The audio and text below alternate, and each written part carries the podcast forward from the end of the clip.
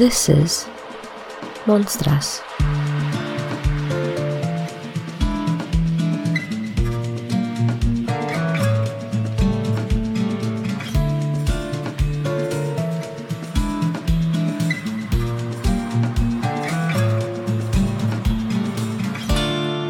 Hi, everyone, and welcome to another episode of Monstras. I'm Brenda. And I'm Orquídea. Yes. Uh, yes, I am. Yes. I can prove it. I'm looking at her via Skype. That's right. I am not an imposter. Uh, so, in today's episode, we will be talking about the first episode of the series Penny Dre- Dreadful City of Angels that just came out a month ago, right? Yeah. Uh, not that far, Uh, not that long ago, because they only have a couple episodes up and out. Yeah. Yeah, it's been about a month or so ago. Um, we were interested in it because it takes place in LA. There's a heavy Latino presence, and they include La Santa Muerte. So we obviously wanted to do something on it. We were going to focus on the first episode, uh, and we're going to do first a scene by scene breakdown, and then go into a little bit of the analysis and historical context. So, Brenda, what do you have for us? So, I just Mhm. basically um, the way we'll structure this today too is as we we won't go through into detail about every scene. Also spoiler alert. We're going to be talking about this, and if you want to go see it, go watch the episode, and then you can hear our commentary, or or find out if you should spend time on this series from us. So we we will give our recommendation at the end. But so let's dive in and go into the opening of the show. So the screen goes black, a woman starts speaking, and this is what she says There will come a time when the world is ready for me, when nation will battle nation, when race will devour race, and when brother will kill brother, until not a soul is left. Are you ready? That was my dramatic reading. What do you think? That was very good. that was very dramatic. I wanted to be as dramatic. There were I didn't even know if she was as dramatic as that, right? I think she was pretty dramatic. Okay, They were good. pretty dramatic. I, I was rolling my eyes already, but that's just me. so, So, so Orquídea, will do kind of a, a more in-depth scene. I just wanted to do the opening, honestly. I know. So we're switching roles. Usually, do you do the scene by scene? But I think because we wanted to keep the scene by scene short, and now it's tasks to me to do it because I don't go into as much detail as you. Hopefully, people don't get mad at us because they really love the scene by scene. But okay. Yeah, but we didn't want to do a whole like it. It was gonna be too long. I I I do too much detail. but the people love it. After the opening, we cut to people picking crops on a sunny day. And in the background, you have the song of La Llorona playing. Which I love that song. That's such a good I song. love that song too. It is a good song. I just have issues. uh, I will talk about it later. I have issues with it. So then we see two women, one in white with crown of skulls, and it's a really amazing outfit. Like the the crown of skulls is really cool. It's gold, and she's wearing the white lace. And another one all in black, arguing about stuff. And the one in black is like all leather, which seems Yeah. ridiculous in the heat. Yeah, I was like, ooh, is she boiling in that? Like, geez, I did not want to. And at this point, I also kind of zoned out a little and wasn't sure what they were talking about. They were just talking about humanity and our souls, you know, minor stuff, unimportant. Oh, okay. Yeah, we don't matter.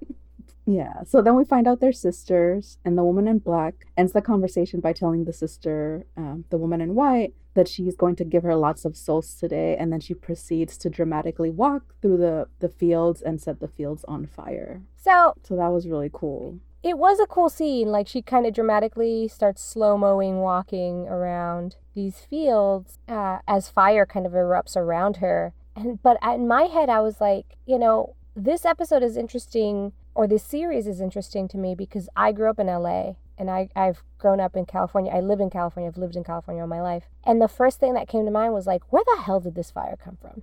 Like, it overtook people so quickly and came out of nowhere. But I mean, isn't California like highly flammable? Isn't it always on fire? It's very on fire, but it's not that flammable. I'm not saying I'm just saying that it just literally they're one minute they're picking, you know, crops and all this stuff, and all of a sudden there's just a fireball that just explodes and just overtakes everyone. Like that doesn't make any sense. You usually see the fire coming. Mm. Well, I mean, they did not see the fire coming. It was a pretty intense scene.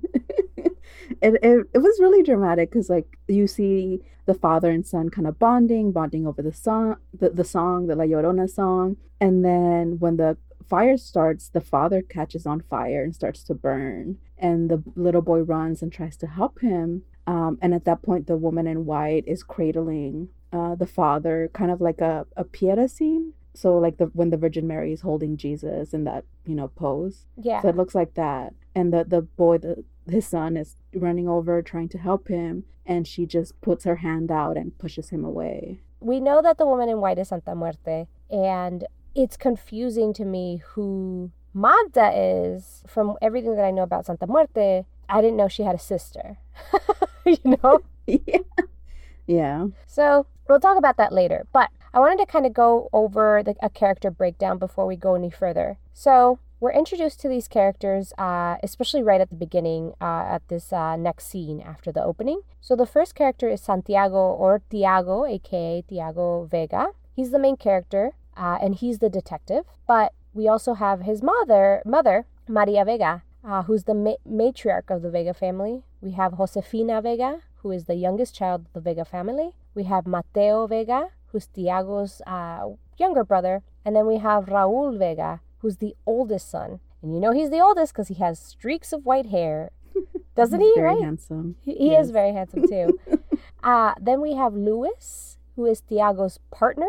Uh, then we have obviously Magda. We have Santa Muerte. And then we have this guy called Charlton Townsend, which is like the whitest name they could have picked uh, for this guy. And he's a councilman, and we'll we'll learn more about him in a in a bit. Let's get into the next scene. So what do we cut to? So the next scene, um, they go into a birthday party, which is kind of abrupt, but whatever. Uh, it's obviously years later, and it's uh, Santiago's birthday. So Santiago, the young boy who watched his father die, has grown up. Um, they're having a birthday party for him, and they're also celebrating the fact that Tiago is now the detective uh, for LA County. Um, he's the first Chicano detective, and they're they're talking about that, and the, the mom's super super proud of him. Um, uh, so in this scene, we see Tiago with Raul, who seems a little jealous of him, um, and they argue back and forth, like Raul almost calling him a sellout for working for the government and the police, which is understandable. Um, but in the end, they both celebrate, and then of course they do shots. Uh, so um, they uh, Tiago and his mom kind of take a break, and they're walking around their neighborhood. Um, and mo- the mom's walking him to his bus stop so he can go back home. And they stop by this empty lot full of bulldozers and other machines, and they have a conversation there. The other Yeah. thing we should say too is the time period Oh, so right now we're in 1938. Okay. I was like, which year was this? I know it was the 1930s. I was just wasn't sure which. So this is about not that far removed from the Great Depression, actually. Yeah. And they, and they kind of reference the Great Depression, and they reference, and we'll touch on it briefly. They reference uh, the coming of World War II, and they don't call it the World World, World War II obviously because it's not quite there yet. But that conflict in Europe, they reference that as well. Um, So then we cut to the scene. Tiago's in bed. He's asleep. Um, you know, sleeping away all the shots, and he gets a phone call. There's a crime scene he has to go to. So he and his partner Lewis go to a crime scene in the LA River where they find four bodies laying in the shape of a cross um, in the middle of the river. it's kind of a cool formation, I thought. It was Yeah. cool. I liked it. Uh, but I wanted to go over some LA River facts here. LA River fact one my dog almost drowned in the LA River once. That's a, that's that's a, an important fact for everybody to know. Yes. Brenda's dog almost drowned there. He, didn't. he he didn't. My dad my dad used to go uh, walk the dogs a lot of the times, and he would go. He I guess one time he walked into the LA River because most of the t- year it's it's empty. Most of the year it's like Mhm. it's literally just a little trickle in the middle of the river. Uh, and so I guess my my dog decided to jump in there and couldn't get out because it is a horrible river and there's no way for him to have climbed out of it. And so my dad had to come over and like drag him. And so my dad comes home and he's like, haha, so the dog almost died. I was like, what? I love your dad. so, he's so nuts. Because it also sounds like your dog almost dra- drowned in a puddle. Like Yes. he found the one spot with water. That's literally like the LA River is not deep in any sort of way. So I was very surprised he almost drowned. All right, LA River fact number two. So the river actually flooded often, which is why in 1938, when this takes place, they actually began paving it. It flooded so badly in this year that they actually recalled the LA mayor at the time. I wish we could do that now. with Some of our government officials. I know, right? LA River fact number three. The native people who relied on this river were called the Tongva people, or are called the Tongva people, I should say. I'm sure they're still around. And last and final, final and most important river fact is that it's ugly. Oh my god, this river is ugly. I don't know if anyone out there has seen it or has been to it, but if you've never been to LA, Google it. It's such an ugly river. but it's in every like I feel like every movie that takes place in LA, or even when it doesn't, a lot of like wasn't like Terminator one of those shot in there Yes. shot there? Mm-hmm. So it's like a, a big cinematic space. It makes sense that they would do it there for numerous reasons. Like it's visually interesting, but also it's like historically important. Um, anyway, so in, in the river, we see the four dead bodies laying out um, with their feet facing each other. And then as they pull the blankets off of the people, they see that the face is painted like Day of the Dead style with like um, circles around the eyes, black and red, and things like that. Um, their chest is cut open. As soon as I saw that, I was like, oh, their heart's taken out.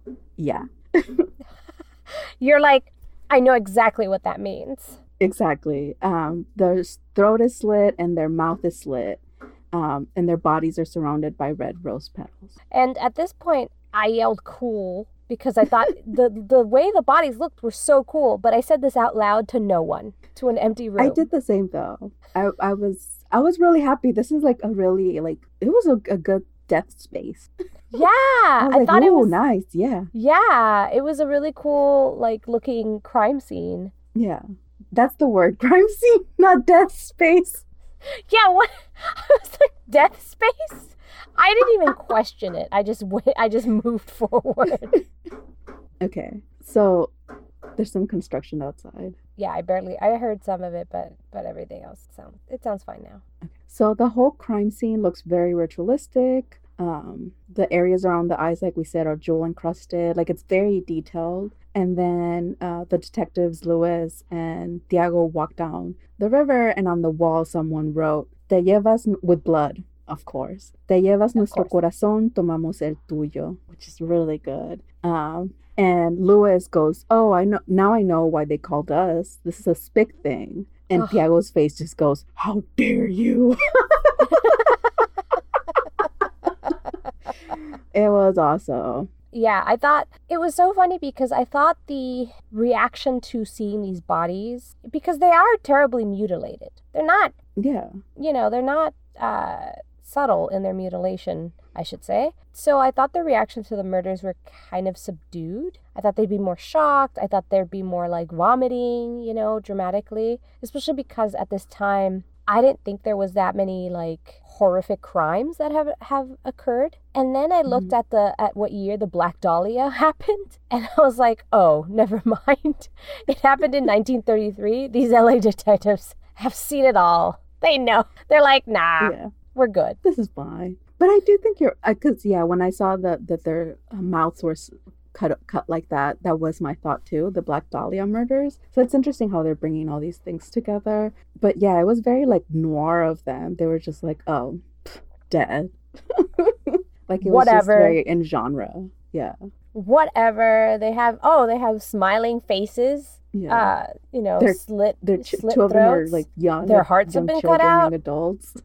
yeah, whatever. Whatever. Uh, oh, so we should we translate? So the stuff written on the wall it says, um, "You take our heart, our heart will take yours." Is what they wrote on the wall.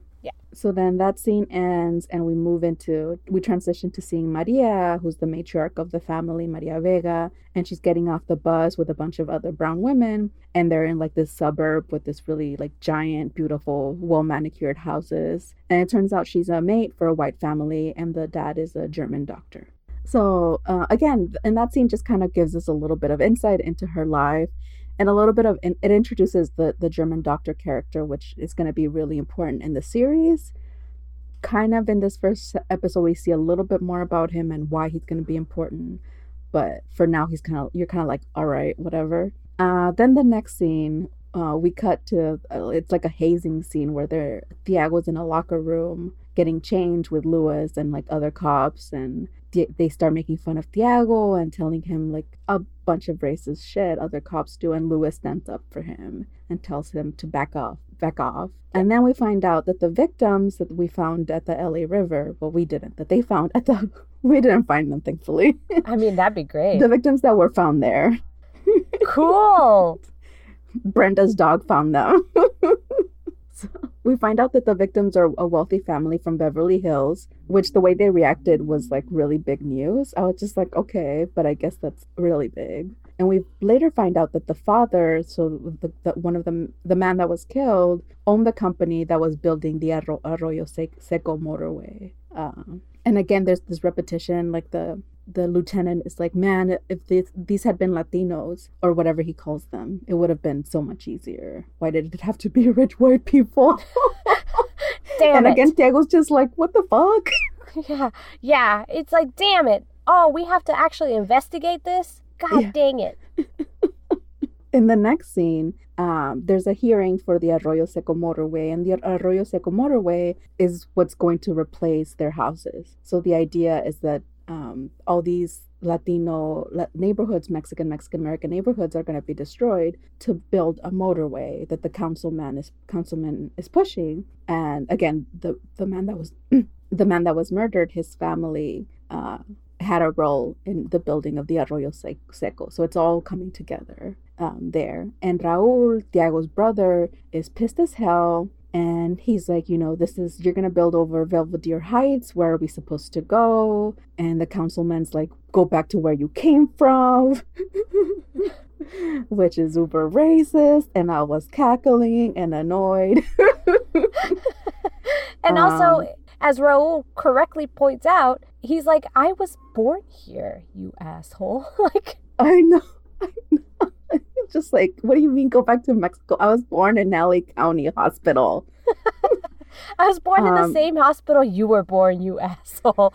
like that's literally what he says. Yeah. So then, like a lot of the people in the audience, like the Mexican Mexican American folks from Belvedere Heights, they stand up and they start like um, tapping their feet and clapping their hands, and they start singing a corrido about being thrown out of Arroyo Seco. Ah, and I don't know if you. I was thinking at the time, I was like, well, maybe Orquídea knows what this corrido is. Because I, I wasn't sure what it was or what, I if think, it was an actual song. No, I think it was something created for the time. But I do think, I mean, yeah, corridos are kind of like um, protest songs at heart. So it makes sense that they would do that. Mm. Okay, that makes sense. And one other thing to point out in this scene is that we do see uh, Magda again, but she's the secretary to the councilman or something like that. And you're just like, wait, what? And so I was confused by her. And so it looks like she's trying to incite a race war, is what it seems like. Like she's some sort of agent of chaos. And so she's just like stirring, stirring the pot. Yeah. And she's doing a very good job at it. Yeah. Like it I, takes her, t- she, she does like two things and then everything's go to shit. Yeah. Which, I mean, it's not that hard to do. Like if I wanted to start a race war, I could probably do it myself, honestly. Right. Good to know. Good to know that you're controlling yourself and you're not going to do that. No, I'm not. I'm not. You, you guys are lucky. I don't have any motivation. um, so then the next scene, uh, Tiago. I, I've never heard Santiago be shortened as Tiago. Have you heard that before? No, but I kind of like it. Because usually Santiago is Chago, C H a G O, Chago. Oh, really? Oh, I didn't yeah. know that. So I'm not sure if they did Tiago, if Tiago is a California thing, or if they did Tiago because it's easier than Chago. I don't know. I don't know. I've never heard anyone's name get shortened to Tiago from Santiago, but mm-hmm. I've never heard this nickname before. Yeah.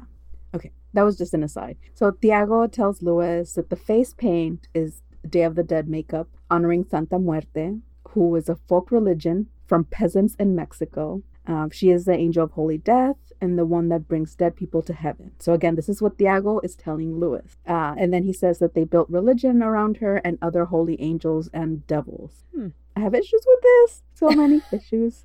So many We'll talk about it. Save it for the end. Save it for the end. I know. I'm just okay. There you go. So I wanted to talk about this scene just because it's it's weird. But there's a meeting in the next scene after that. Uh, they there's a meet there's a meeting between the council member, his uh, Magda, who's his secretary now, or disguised as his, his secretary. So and then a Nazi, and you're just like, wait, what? And so this meeting, and it's taken it's it takes place over this very beautiful scenic area looking over the Pacific Ocean. But this is where we find out that in this scene, we find out that Nazi Germany is somehow trying to take over LA and Mhm. that apparently Hitler loves Los Angeles because it's big Mhm. and they're trying to take over via freeways. I was so confused by the scene. I don't know if you have any better insight into it. I, I I liked it because it did show that they were Nazi sympathizers during this time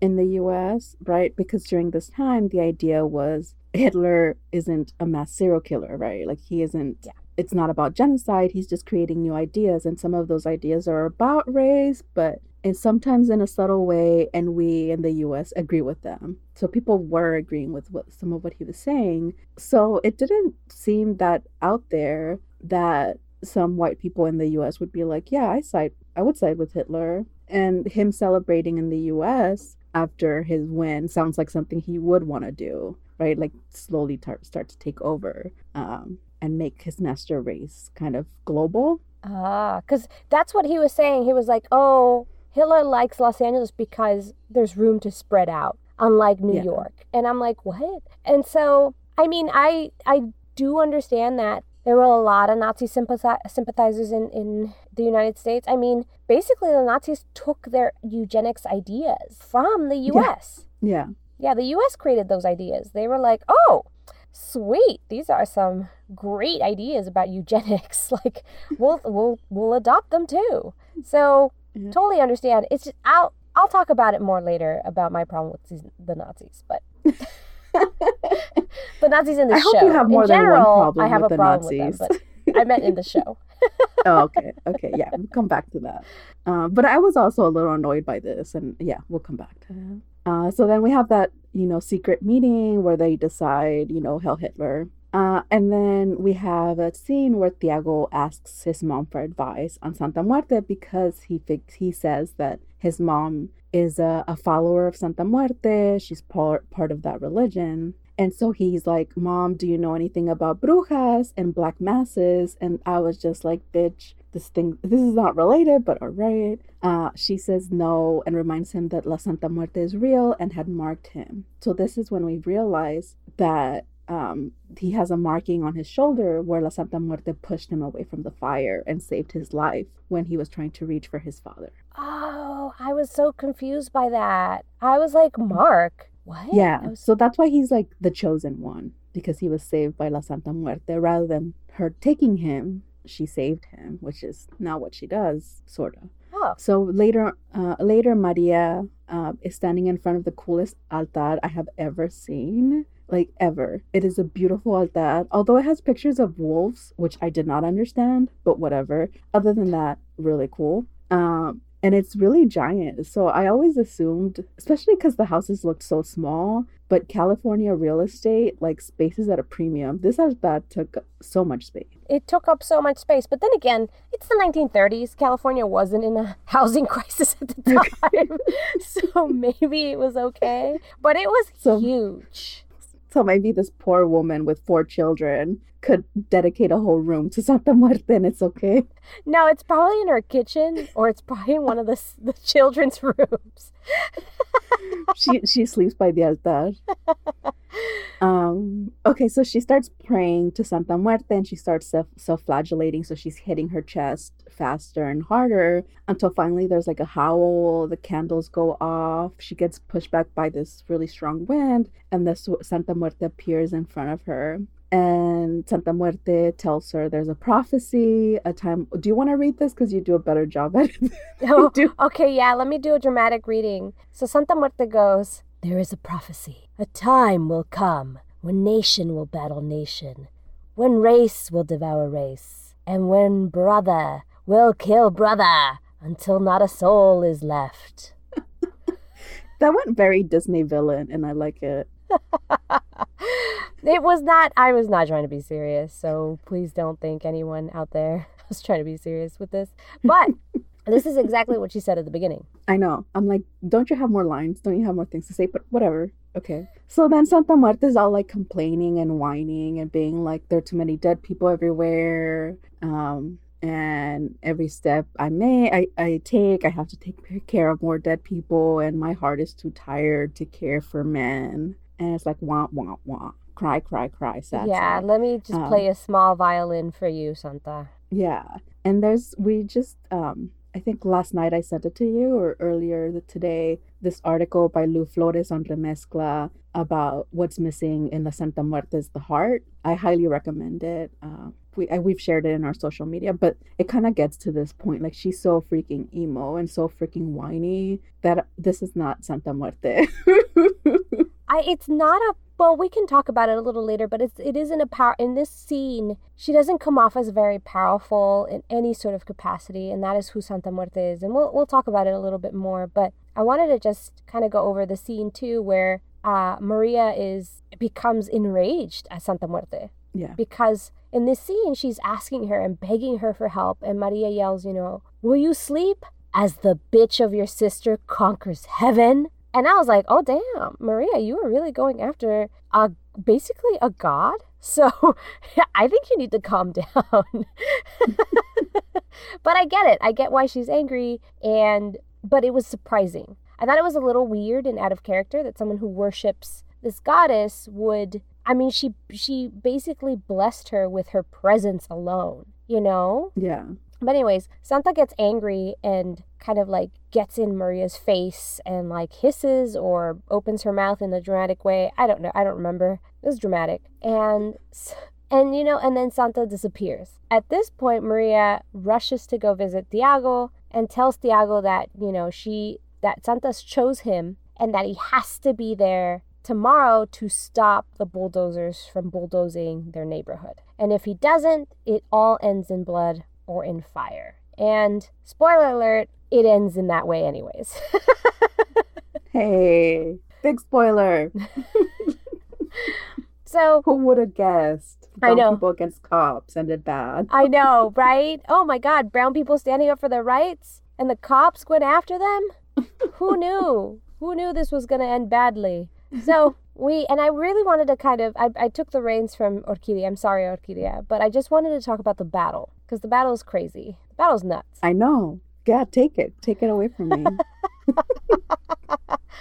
So we cut to Monday morning, uh, and we see that there is this standoff between like the cops and the community. So the community is on one side, all Latino, and then the cops and the bulldozers, bulldozers on the other side, and they are both at a standstill. And Tiago decides, you know, I'm I gotta do something about this. It's my community. He's kind of caught between two worlds, essentially. So he walks in between and walks through the ranks of the cops and starts to talk to the community and trying to make peace, trying to get them to disperse and calm down, telling them to go home. Uh, and tell them that you know you can't really stop this. So he doesn't really give him another alternative, though. He's not like, "Oh, we got to live to fight another day" or anything. He just says, "No, you got to go home," which is stupid. But anyways, we see Magda kind of walking through the cops and she's kind of whispering. She finds, she's whispering in their ears and then she finds kind of like a weak cop and gets him to actually shoot the first shot, which then, you know, he kills, he ends up killing one of the people, one of the community members, and all hell breaks loose at that point, of course. Uh, so then when the chaos is going and everyone's kind of going crazy and fighting each other and cops fighting you know, community members and community members have like giant sticks and they're just beating the shit out of the cops. It was great. I love I love that part. But we see Magda sidle up to Raul and she's whispering to him in his ear. And then you can see him turn around, take out a gun that I didn't even know he had. Take out a gun. Or did he steal the gun? I think he picked it up like a cop's gun. Oh, okay. Well, I that's what they get. That's what the cops get. You shouldn't you shouldn't bring a gun if you didn't think they were to use it against you. So, whatever. Anyways, so he starts shooting cops and he starts just straight up just killing cops. And you're just like, oh my God. So then Tiago sees this, grabs a gun from another cop on the floor, and approaches Raul right as Raul is about to shoot Luis, Tiago's partner.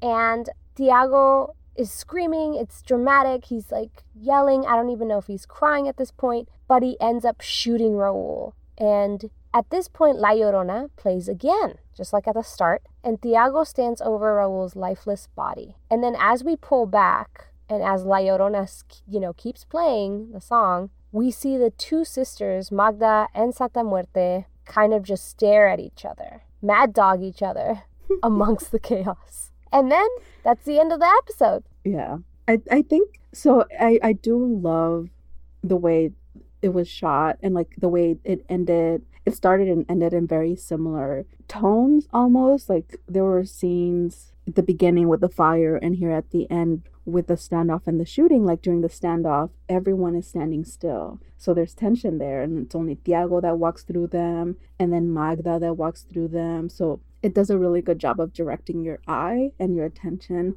as the tension builds. And then you have these moments of like slow motion, right? So you kind of can take a lot of the, the violence in, especially um, as uh, Tiago and Raul kind of face off. It, it slows down quite a bit. Um, yeah. So it was, it is beautifully shot. Yes, sure. it's it's gorgeous. I think, um, and I think they did a good job with uh, the uh, this particular action scene you know action yeah. scenes sometimes get really chaotic and you don't know what's going on and but i was able to follow this pretty well. Yeah and it was it was painful to watch. It was really really hard. Um so i guess that gets us to what we thought about the show. Yeah so let's start with our opinions and and you can start it off so. Okay. Uh so i i guess like i was saying already like some scenes were really beautiful. Um the scenery was stunning the way it was was stunning, the music, but I don't usually like dramas, and this is most definitely a drama with just a little bit of supernatural thro- thrown in. So like halfway through, I was already bored. um, it's just a lot of talking and a lot of people like it was just people drama. I don't care. Um, and the ending just drove me crazy. Like I, you saw it coming. You saw the whole brother versus brother. You knew that it was going to be Raul and Tiago, and I didn't want it to be. I, I was just like, it was just so fucked up considering like what we're living through right now to see a Latino cop shoot another Latino who happens to be his brother to save a cop. Like it was just really I felt like I, I had been punched. Like I was just like nauseous after that. I'm like, I don't need to see this shit. I could be watching the news. I could be watching the news and it'll be it'll be better. Yeah, honestly, like I could be watching the news and it would be less. It, it would be. I don't know. I don't need to watch it. I so this is I like how well I picked up on different things than you did. So I I didn't pick up on that at all for for some reason. I don't know why it glossed it glossed over me. But as soon as you mentioned it, I was like, oh yeah, that is messed up. I just didn't register it. But yeah. what I picked upon that I was kind of like weirded out by is what the hell is with the Nazis? So I like what is the point of having the Nazis in this? I understand that they had a presence at the time in California in in the United States in general. Like I totally get it. They're leading up to World War II, things are ramping up, you know. Totally get it. But I just don't understand by a storytelling point of view why they have this whole foreign power be the villain or be at least mm-hmm. one of the villains because you already have this conflict between Magda and Santa Muerte. On top of that, you have this kind of two, like a whole split between like two worlds narrative that's happening with Tiago being a cop and therefore like the he's the military arm of the oppressor. Like he's already part of the oppressive class, which is what Raul was trying to tell him. You like you're a sellout, blah blah yeah. blah, right? That makes sense. That's that I feel like is such a huge conflict already. And so looking at it from a storytelling perspective, I think they're doing too much. There was I felt like there was way too much going on in this episode. Uh I think the people who are writing this series need to watch Watchmen cuz Watchmen did such a good amazing job on how they handled race, race and hatred and history with and incorporating while incorporating a supernatural slash you know superhero element to everything. I think they did a really good job. And to your point orquídea you know with with the way times are now we need something that uh, has been termed hope punk or hope mm. you know kind of like how you have cyberpunk and all these other like themes. Um hope punk is kind of what we need now more than ever. And again watchmen does this sort of better. Yeah yeah. And i i think bringing in the nazis kind of gives a, a way out for the representation of white people during this time. Like they weren't racist enough. They needed to bring in nazis. It's like no they could have this race war could have happened without that context yeah the the they, kindling they, so that's the thing yeah yeah it's it's too much. And you're right that's that's what was bothering me. I couldn't put words to it but you summed it up really nicely. Thank you for reading my mind um i tried. and making sense of it because i didn't. Yeah uh, so let's i think we can think a little bit about like before we go into the analysis think about like the historical context. And all this to say like we know it's fiction obviously but it's still important to consider like the historical context that they're borrowing from so kind of thinking about what la looked like in the 20s and 30s and how that maybe influenced the representation uh, so there is an arroyo seco freeway which opened up in 1940 and it was the first freeway built in the U.S., um, which I did not know. So that's really oh. cool. It kind of set the the tone for how freeways were built, um, and this need for freeways was kind of started off with this one. Um, so I we found this really great article titled um, "The Los Angeles Freeway in the History of Community Displacement" by Giovanni Perez, where she breaks down the importance of the freeway system in reshaping communities in the LA area and how the decisions to build them were obviously connected, as bad all bad things are, to racism and capitalism. So Perez points to the boom in population in LA as the driving force. Get it? Driving force. Freeways. Get it? Pun. Okay. You're not laughing. No, I I got it. I. um, so for changing infrastructure um, so primarily there was a need to connect suburbs and city centers, right? As you had this white flight from city centers.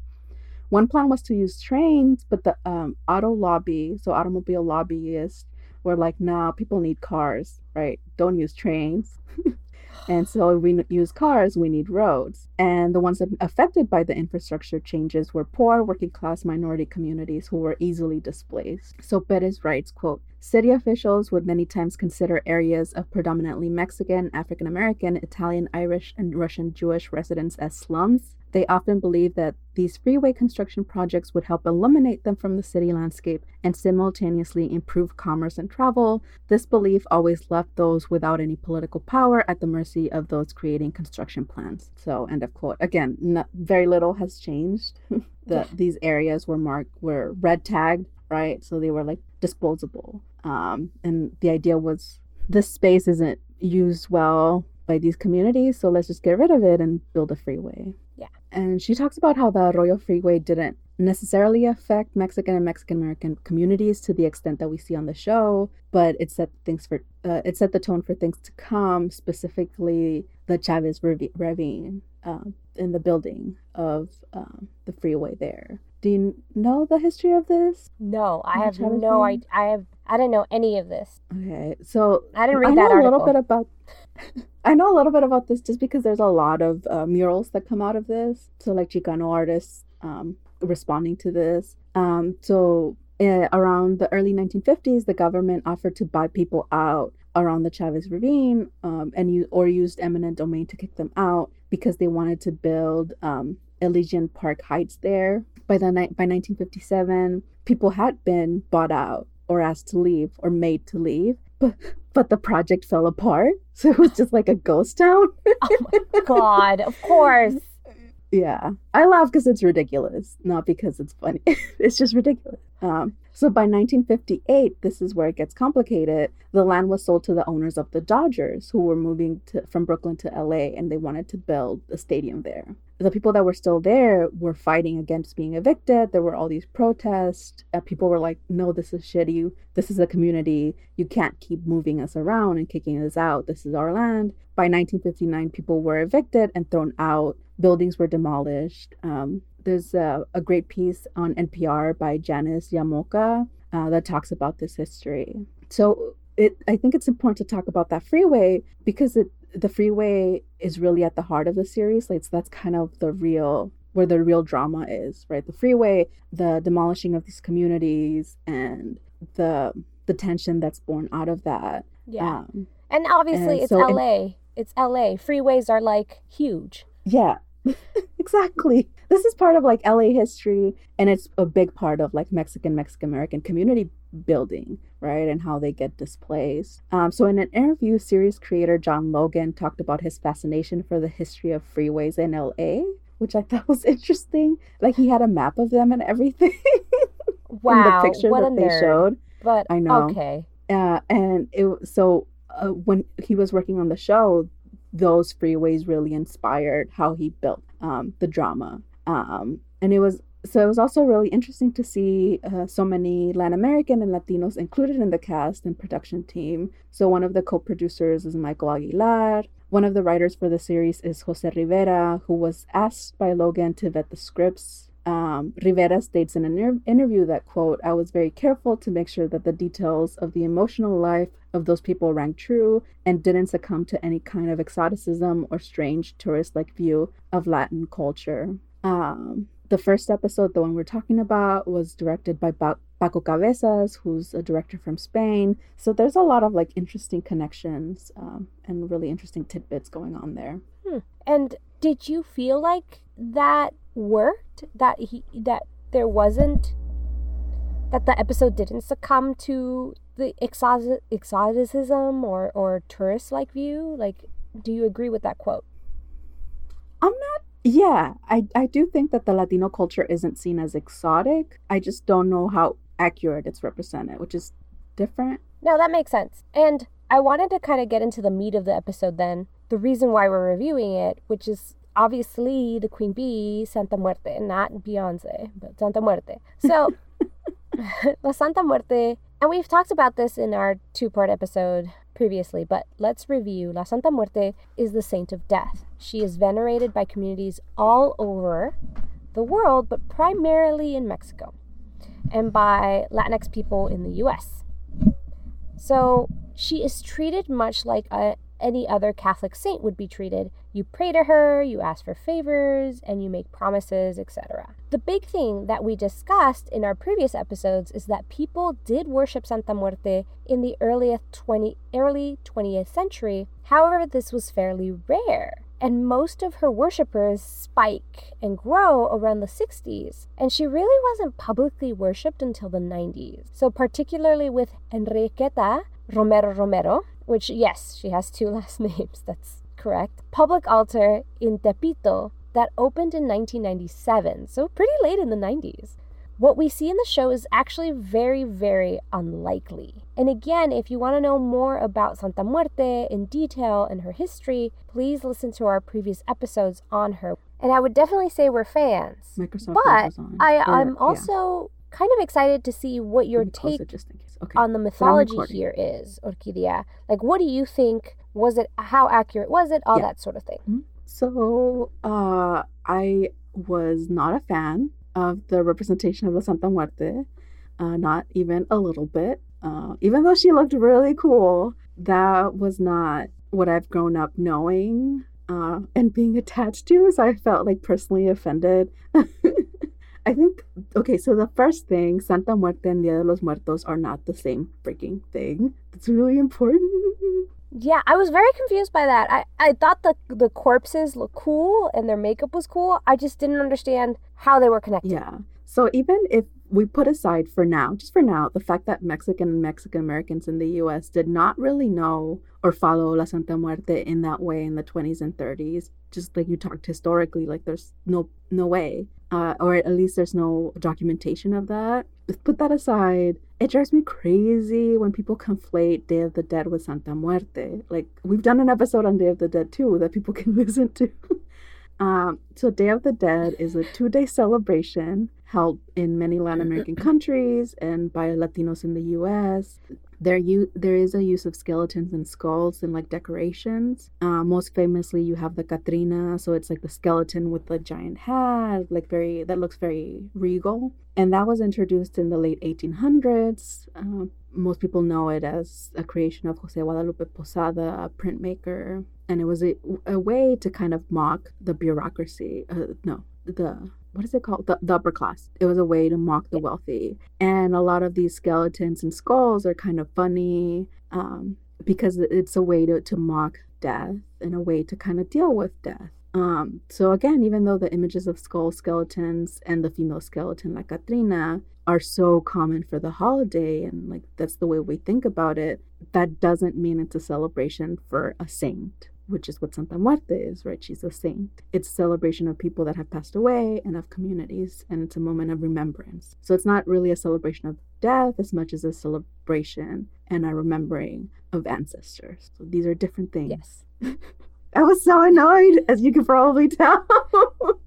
yeah, you were really holding back during the episode recap. I could see it in your face, the rage meter going up. I was like, damn, she's mad. She's about to like just beat people up. No, I'm just kidding. Dude, no. as close as you look like.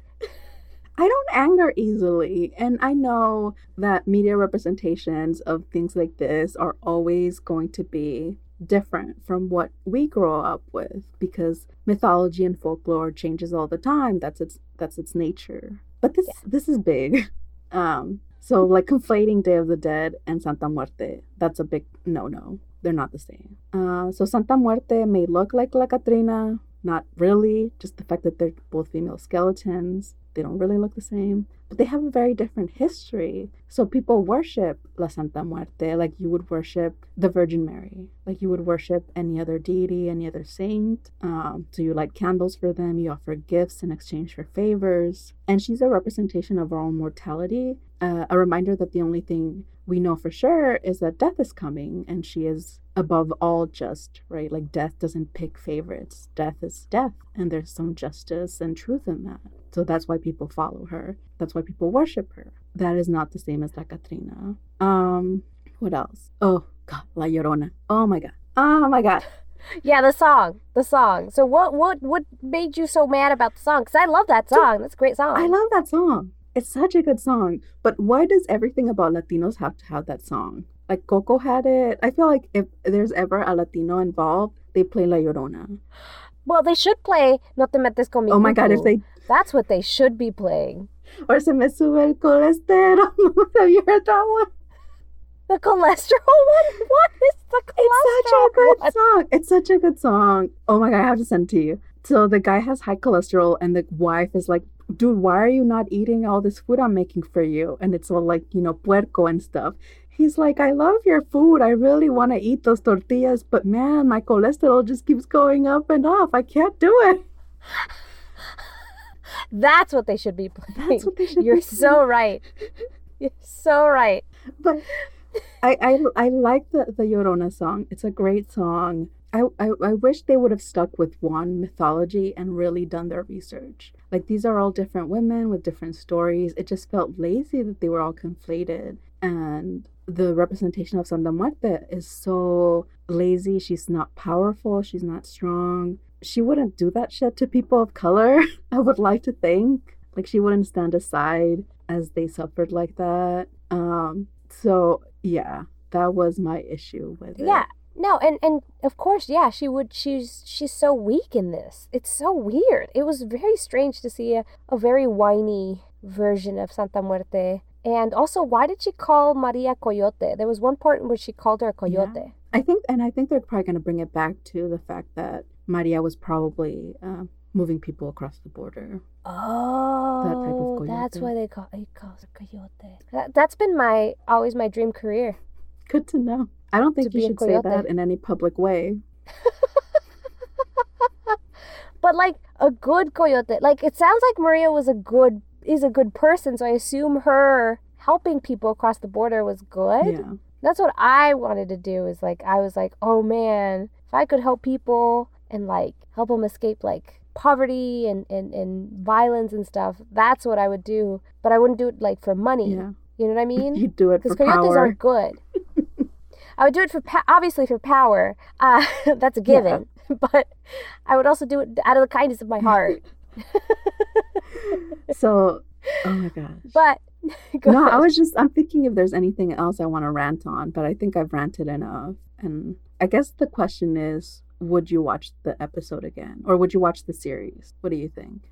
So would I keep going essentially? So these are our final opinions. Uh, in my opinion, I again just reiterating reiterating what you said. I like the imagery. I appreciate the attempt at including Latinx stories and folklore and mythology. It was so exciting to see that Mhm. and to see it in such a huge way with such a huge series. For that, I commend it. I highly commend it. However, I don't think I would watch it again. Only because I think from a narrative storytelling perspective, not even, you know, removing the whole folklore mythology misrepresentation, I think if they had a more streamlined narrative, I think I would keep watching it. Again, it just feels like it's too much. They threw too much into the series and I and I don't know if the other Penny Dreadfuls are like mm-hmm. this. I'm not sure. But I do like that that it was a, a, a cool risk. It was just a risk that I don't think they were able to really pull off because of the storytelling. Yeah, I, I think I think you're right. Like it, it is really cool that they're